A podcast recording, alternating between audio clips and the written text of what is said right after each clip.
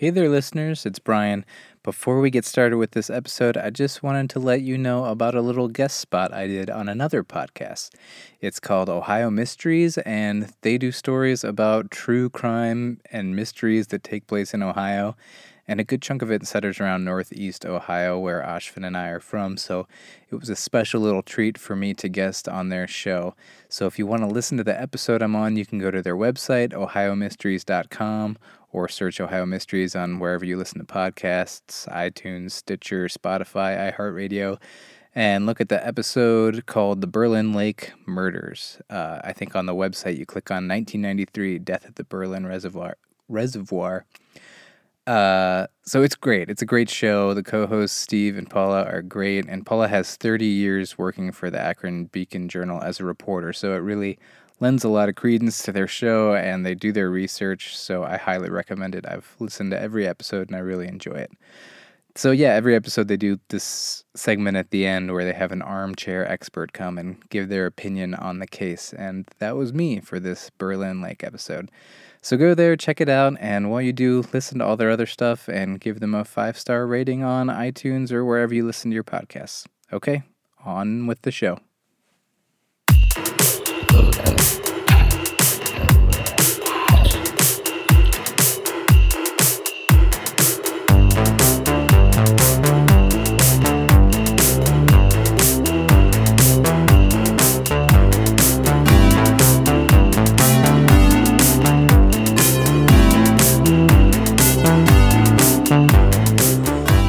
Hey there, listeners. Welcome to Horror Movie Club, the show where two dudes who are not quite nerds but not quite noobs choose a horror movie each week to rate and review.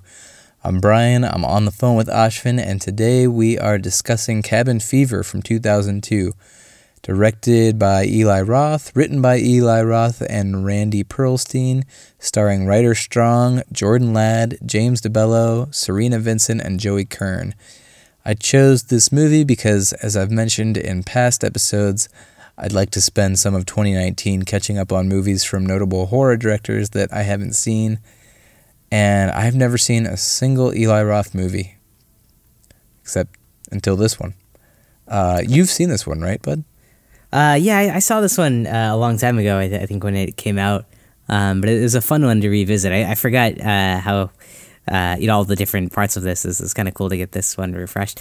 I you know Eli Roth he's such a interesting director. Yeah, so Eli Roth hasn't done a ton. He's done Hostel and Hostel Part Two and The Green Inferno from a few years ago, and then this year he did House with a Clock in Its Walls with like Jack Black. It's like a fantasy movie rather than a horror movie, I think. Is he's more of an actor than than a director? Is that fair? Is he? I don't think so. I didn't look at his acting credits though.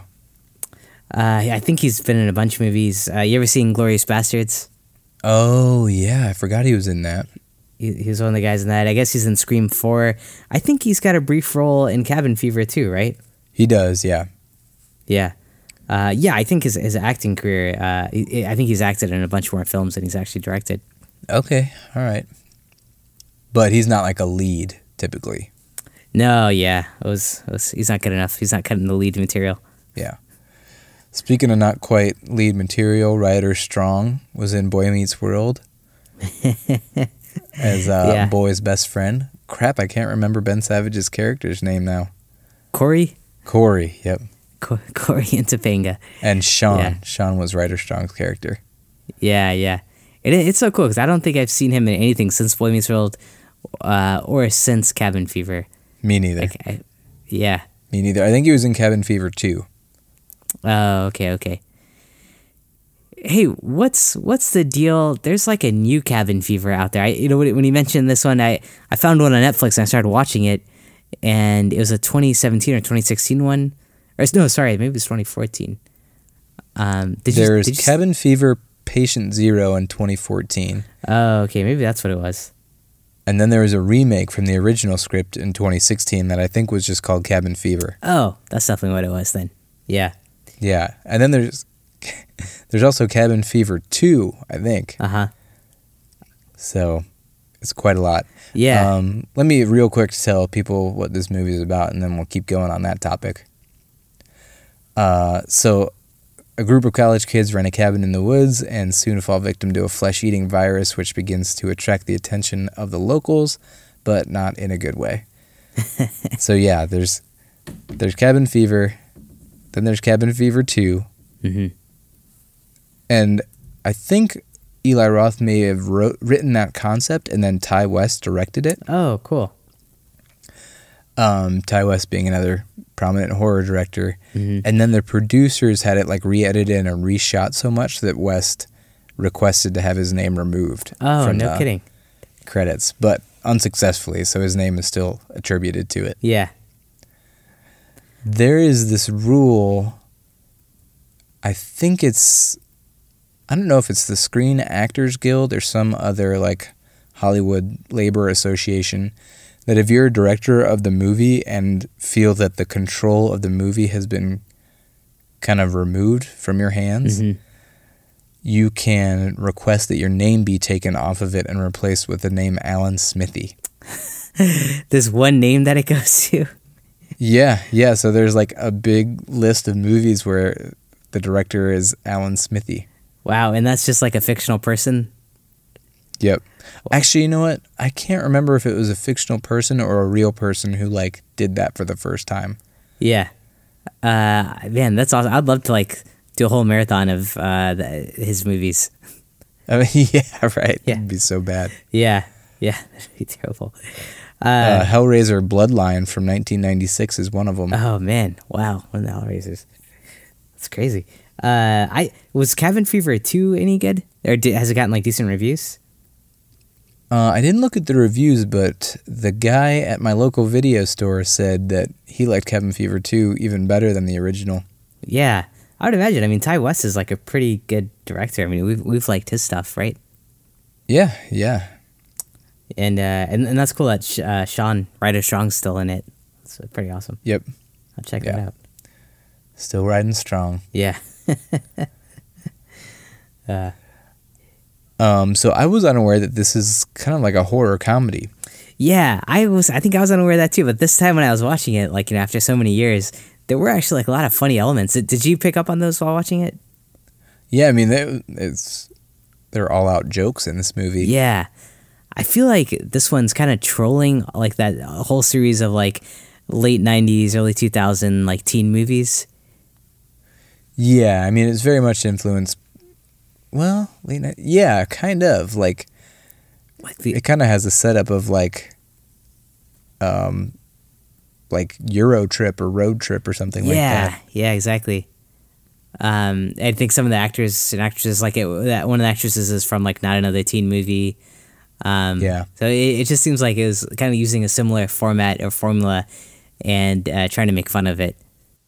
Yeah, it's also like very much an homage to like Texas Chainsaw Massacre and Evil Dead. Like groups of young adults go to a cabin or go on a trip together. Did you see that Eli Roth wrote this in 1995, but since horror wasn't really seen as profitable anymore, a lot of studios passed on it, and then like the release of Scream in 1996 kind of changed the scene and got people interested again.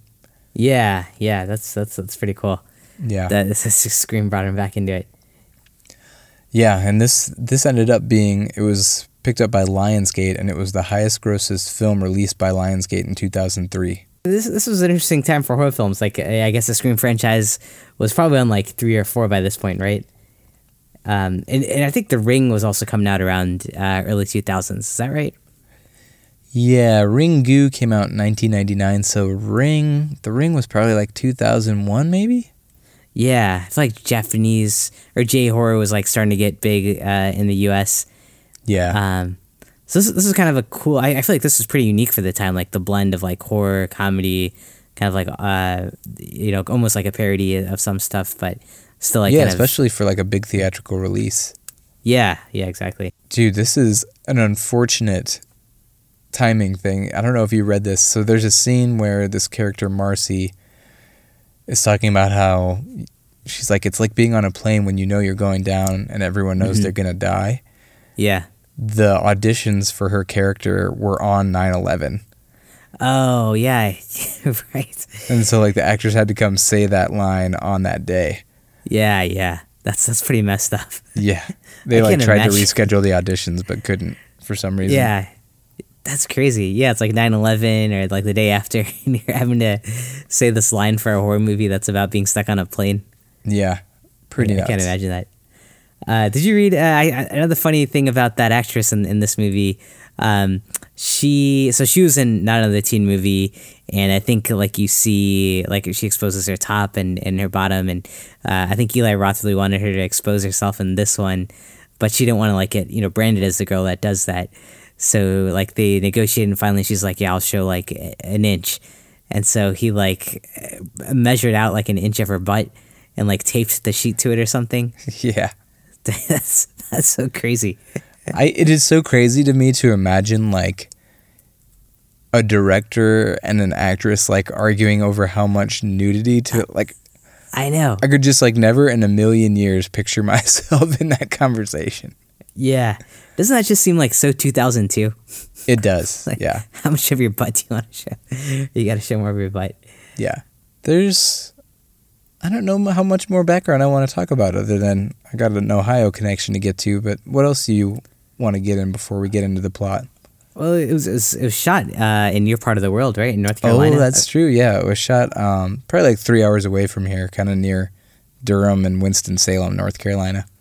Oh, that's pretty cool. Yeah, Uh, yeah, and and uh, I think it got like pretty decent reviews for uh for a horror film, right? I think it did at the time. Yeah, and it had a it only had a 1.5 million budget and got 30 million at the box office, so Wow. that's not too bad. Yeah, that's pretty awesome. And uh, I think like when this movie came out, like it kind of branded Eli Roth as like this uh, uh, really. Um, I I think well, I think Hostel really kind of solidified his footprint in like the torture porn uh, genre. I'm not sure if this one people saw as like overly graphic. Uh, what, what, what do you think? Yeah, I mean this one's definitely graphic, but it's it's not torture porn at all. Yeah, yeah. It's it's there's some gross scenes though that stick with you, right? Yeah, for sure. Yeah. Definitely some gross out scenes. Yep. Uh, and and then I think the story was like inspired by uh, a skin eating disease like he ran into when he was like in Iceland. Which even today, like sometimes I pick up the paper and I I, I read. Well, I don't pick up a paper, but I, I hear stories about. uh, I hear stories about like skin eating, uh, you know, diseases or like yeah, flesh eating diseases out there. Yeah, I actually found a news story about a woman, uh, 16 year old, who was canoeing on the Little Miami River in southwest Ohio who got a flesh eating bacteria and it was just like eating away at her foot. Oh man, is that is that river by where you went to school? Uh, I think it is, yeah. Yeah. Wow. Yeah. Yeah, that's that that's pretty freaky. Uh, I'm I'm, I'm pretty scared to go near bodies of water because of this. Yeah, th- I mean, that is some gnarly stuff. Yeah. So the that's one Ohio connection, but there's quite a few people on the special effects team from Ohio. Oh, no kidding. Yeah, so the effects were done by KNB EFX Group. Mm-hmm. Um, so KNB FX Group. And that was founded by three guys, one of which is Greg Nicotero, who I think maybe we've mentioned on the podcast before. He got his big break working on the third movie in George Romero's Dead series, Day of the Dead. Okay. And he was working like under Tom Savini's tutelage. Mm-hmm. and now he does. Th- their group has done tons of big stuff, and like um, Greg Nicotero's heavily involved in The Walking Dead. Oh, okay. Um, he has no connection Wow. to Ohio, but one of the other dudes, Robert Robert Kurtzman, is from Crestline, Ohio, which is like northern Ohio. Oh, cool. And the other dude, Howard Berger, is not from Ohio, but another guy on the FX team named Alan Tusks uh, is from Lakewood. Wow. So two guys on this team are from Ohio. Yeah. Wow. Nice. And I didn't, I wouldn't have recognized Alan Tusk's name, but um, shout out to our super fan Alex. He gave me a copy of like the Scene magazine from Cleveland with a cover story on Tusks. Oh, wow. Yeah, Uh, so Tusk, uh, he's part of this group that does effects for movies.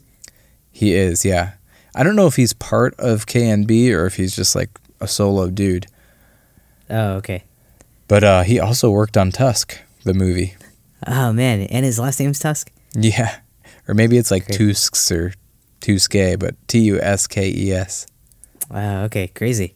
Yeah, I wonder if the movie was named after him. I'm sure. Yeah. I don't know why else it would be called Tusk. But yeah, that they they did they do some great work. Uh, whoever these effects guys are. the effects were awesome in this movie. Yeah. Yep. Anything else? Uh, no, that's that's all I got. All right. Cool. Let's get into the plot, but I got to take a quick break. Um, I'm going to take my wife to the airport tomorrow, and I just want to go out and clean out our car real quick before I do that. Okay. Cool. All right, cool. I'll be right back.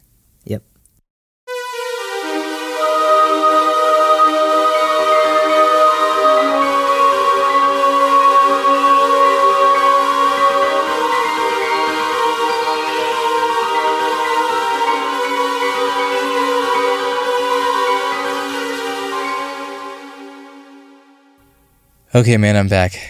Nice. You clean out the car? Yeah, yeah. As as you know, I've been sick and had this cough, so I just had to clean up all the blood off the windshield that I've been coughing up. Ah, man, is is that the worst? Uh, I feel like they need wipers on, the inner windshield, you know, on the side, for those times when you cough up blood on it. right. Yeah. when will we see internal wipers? I know. so much blood coming up. Uh, Well, good thing you're driving to the airport, and hopefully, you know, on, on the flight, everything's okay. no, one's, no one's coughing up blood there. Yeah. Yeah.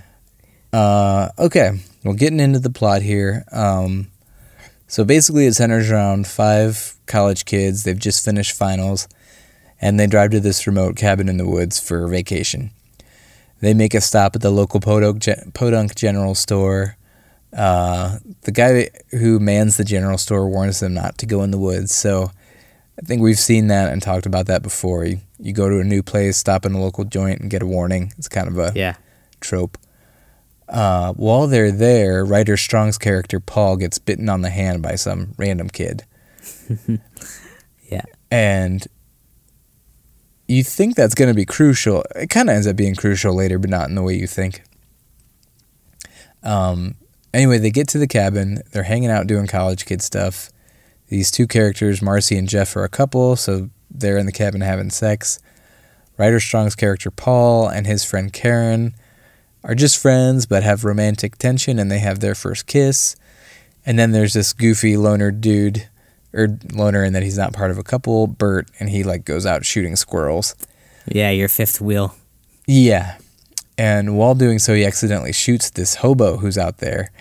Uh, I don't think the hobo is like seriously wounded by the gunshot. I mean, it's a gunshot, but I think he just got him in the leg or something. Well, I think he Um, only had like a BB gun or something, right? Or like a pellet gun. He called it a BB gun, but it was clearly a rifle or Oh, okay. shotgun. Okay. So then this hobo's like asking for help, and it looks like there's something else wrong with him. He's acting strange and looks infected. And Yeah, his, his face is kind of bloody, right? yeah, yeah. And we actually saw this dude at the start of the film hunting, and he like came back to find his dog like all rotted and bleeding. Oh, that was the guy. I didn't recognize him. Yeah. Okay. Um, so Bert is just freaked out by this dude and probably freaked out by the fact that he just shot him. And he just ends up leaving him in the woods and runs back to the cabin and doesn't tell anybody about it. Yeah. Bert's kind of like a meathead, right? He is, yeah. Yeah. So later that night, this hobo dude shows up at the door asking for help. He looks even worse than before. His face is like rotting away. And they have a bit of a heated debate, um, and they refuse to let him in, ultimately. Then he goes out and tries to steal their car, and he's like vomiting blood all over the car. And they go out there trying to scare him off, and they're banging up the car with bats and stuff, trying to hit him or scare him. And they somehow end up accidentally lighting him on fire in the chaos Yeah. as as one does. Yeah. So we see him like run off and die, and unbeknownst to the main characters, he he does die, and his body is then like rotting in this lake. And the camera pans like over this pipe that's coming from the lake into the cabin, so it's their source of drinking water. And then the next day, a cop shows up, who's like heard about, you know, there's all sorts of chaos and noise out here, so he's just checking on things. And they tell him what happened. They tell him that their car is now destroyed and won't run. And he says he'll send up a tow truck. This this cop is like pretty hilarious though, right? He's like this really like young kid who like just like wants to talk about like partying and stuff. Yeah, he looks like a teenager, and he's just talking about like chicks and partying and stuff like that. Yeah, yeah. I, I really like that casting. I, I think it was I kind of an kinda odd did. touch. I kind of did too. Um, Karen is really upset about all this because she presumes they just killed a guy.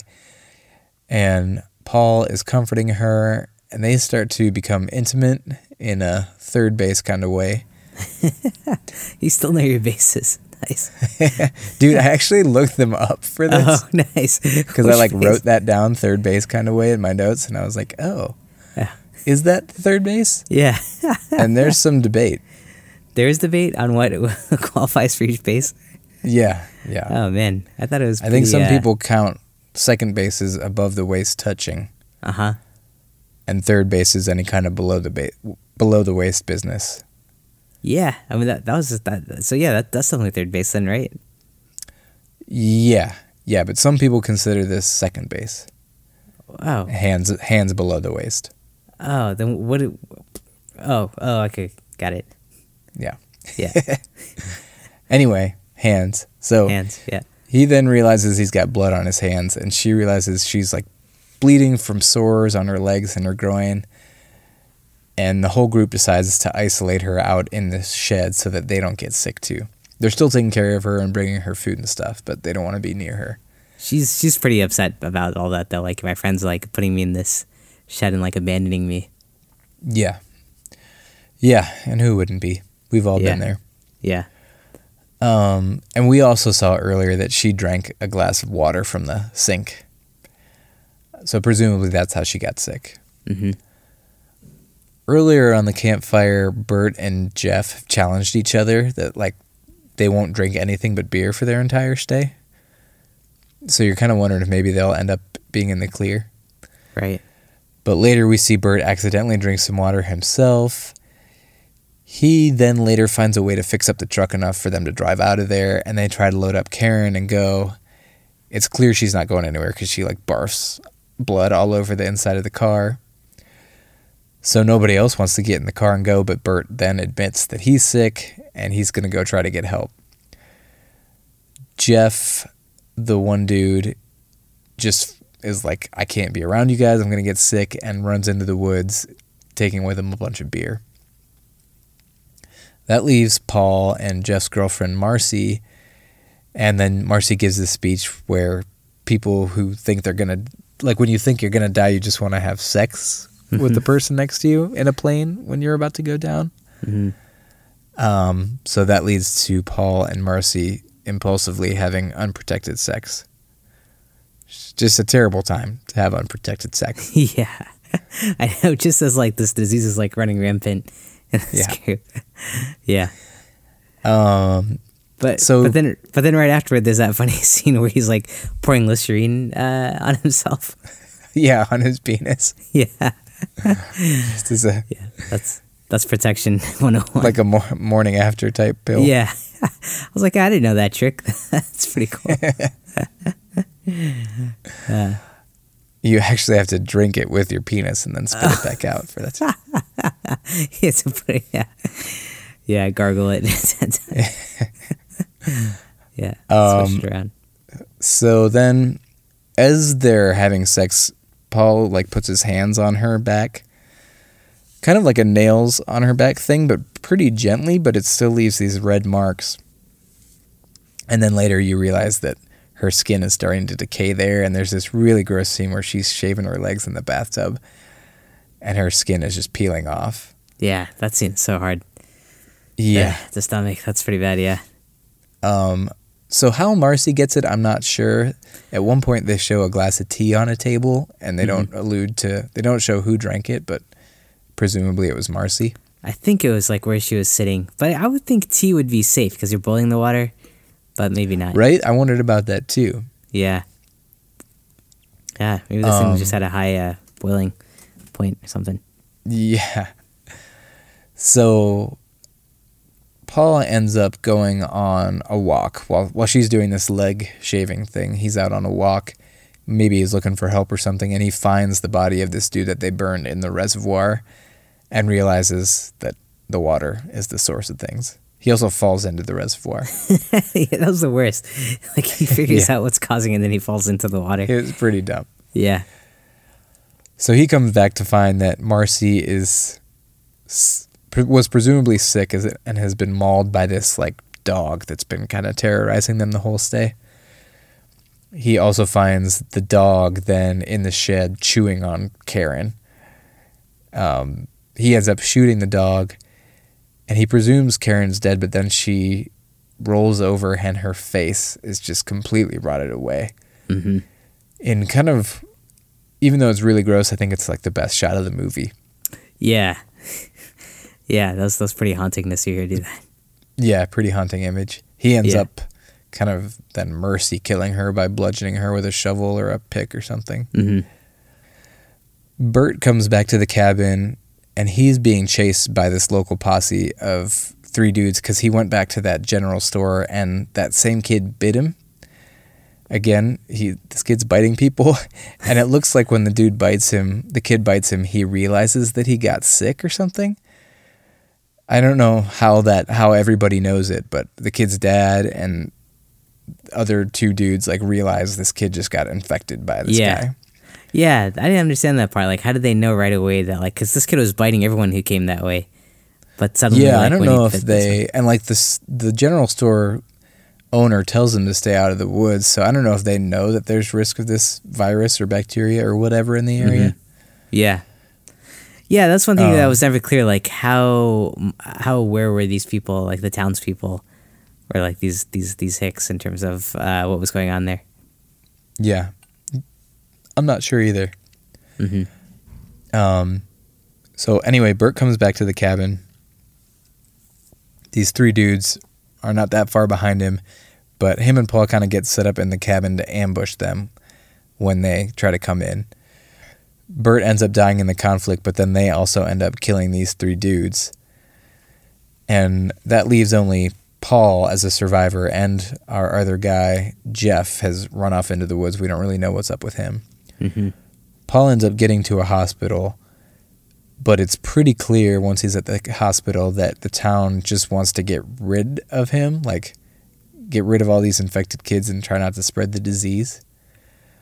So the cop ends up like it's under the guise that they're transferring him to another hospital, but the cop just ends up dumping him in like a local creek.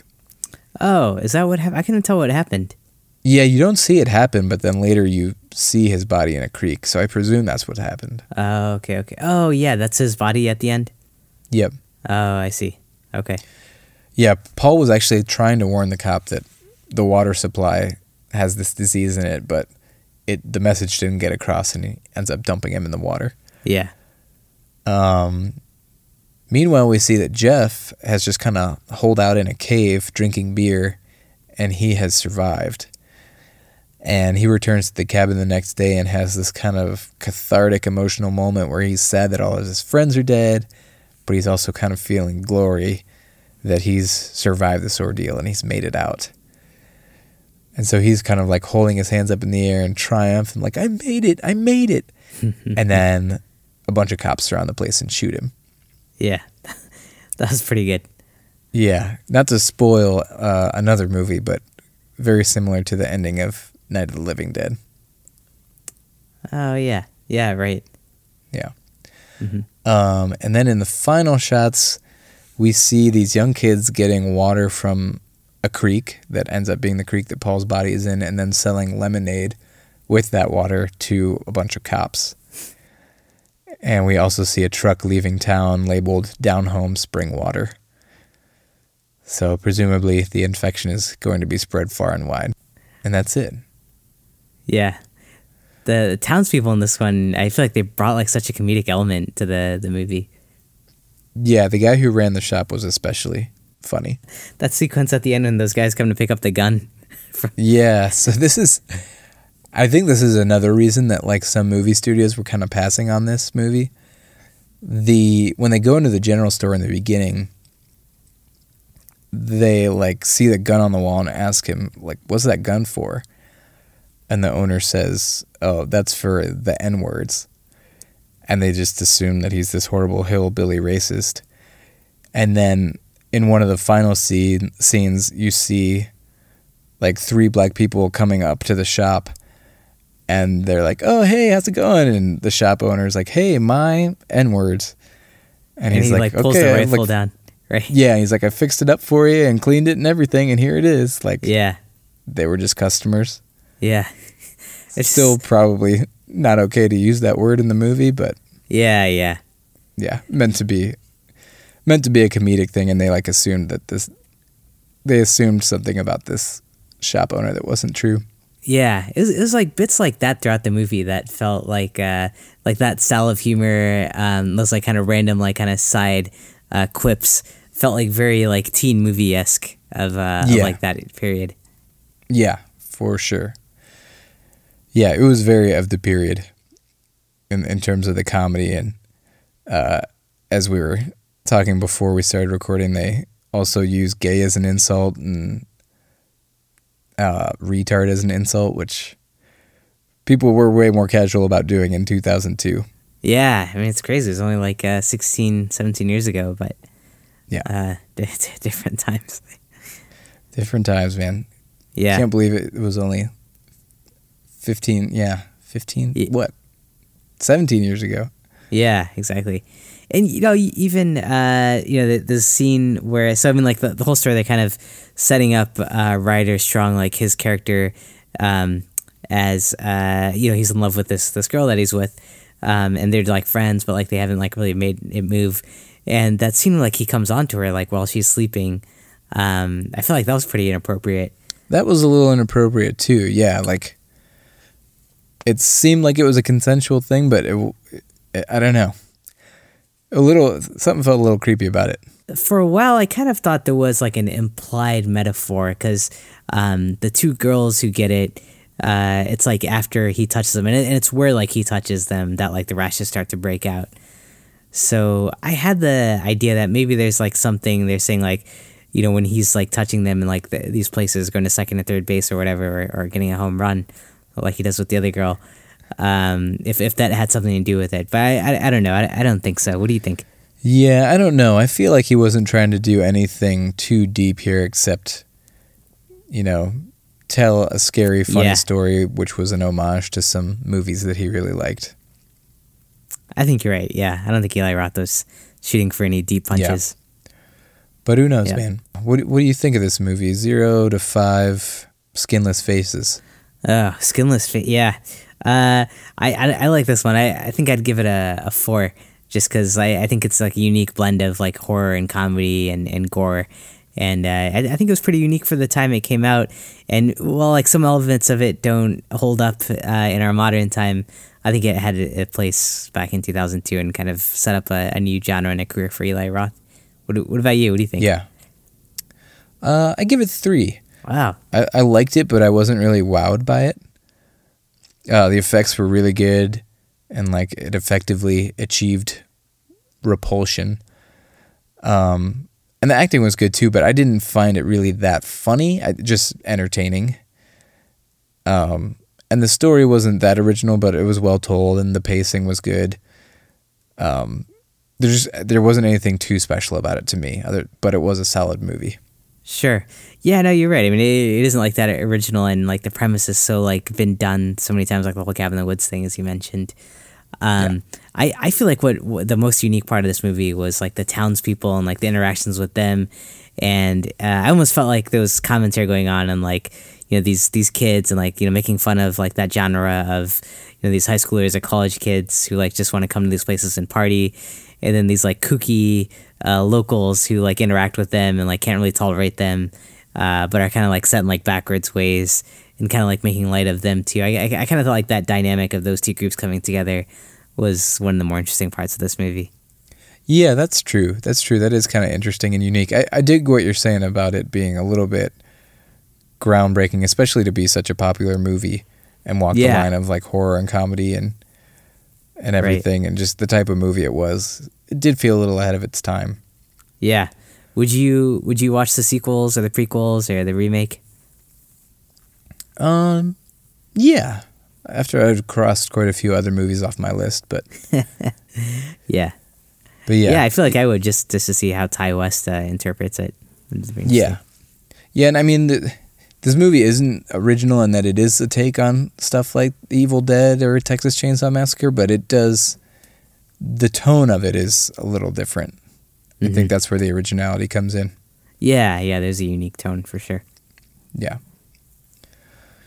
All right, man. Well, anything else? Uh, no, it was, a, it was a fun one to rewatch. I think I appreciated it more on the second viewing. Cool. All right. Well, that is our discussion on Cabin Fever, and we hope you enjoyed it. We encourage you to follow us on Facebook. We're at Horror Movie Club Podcast. We're at Horror Movie Pod on Twitter. You can shoot us an email at podcast at horrormovieclub.com. Check out our website, horrormovieclub.com. Our logo's done by Amy May Pop Art, so check her out on etsy.com. And until next time, don't have unprotected sex with your friend's girlfriend. Unless you have uh, some Listerine handy. yeah, unless, unless you're prepared to do some penis gargling with some Listerine. Yes.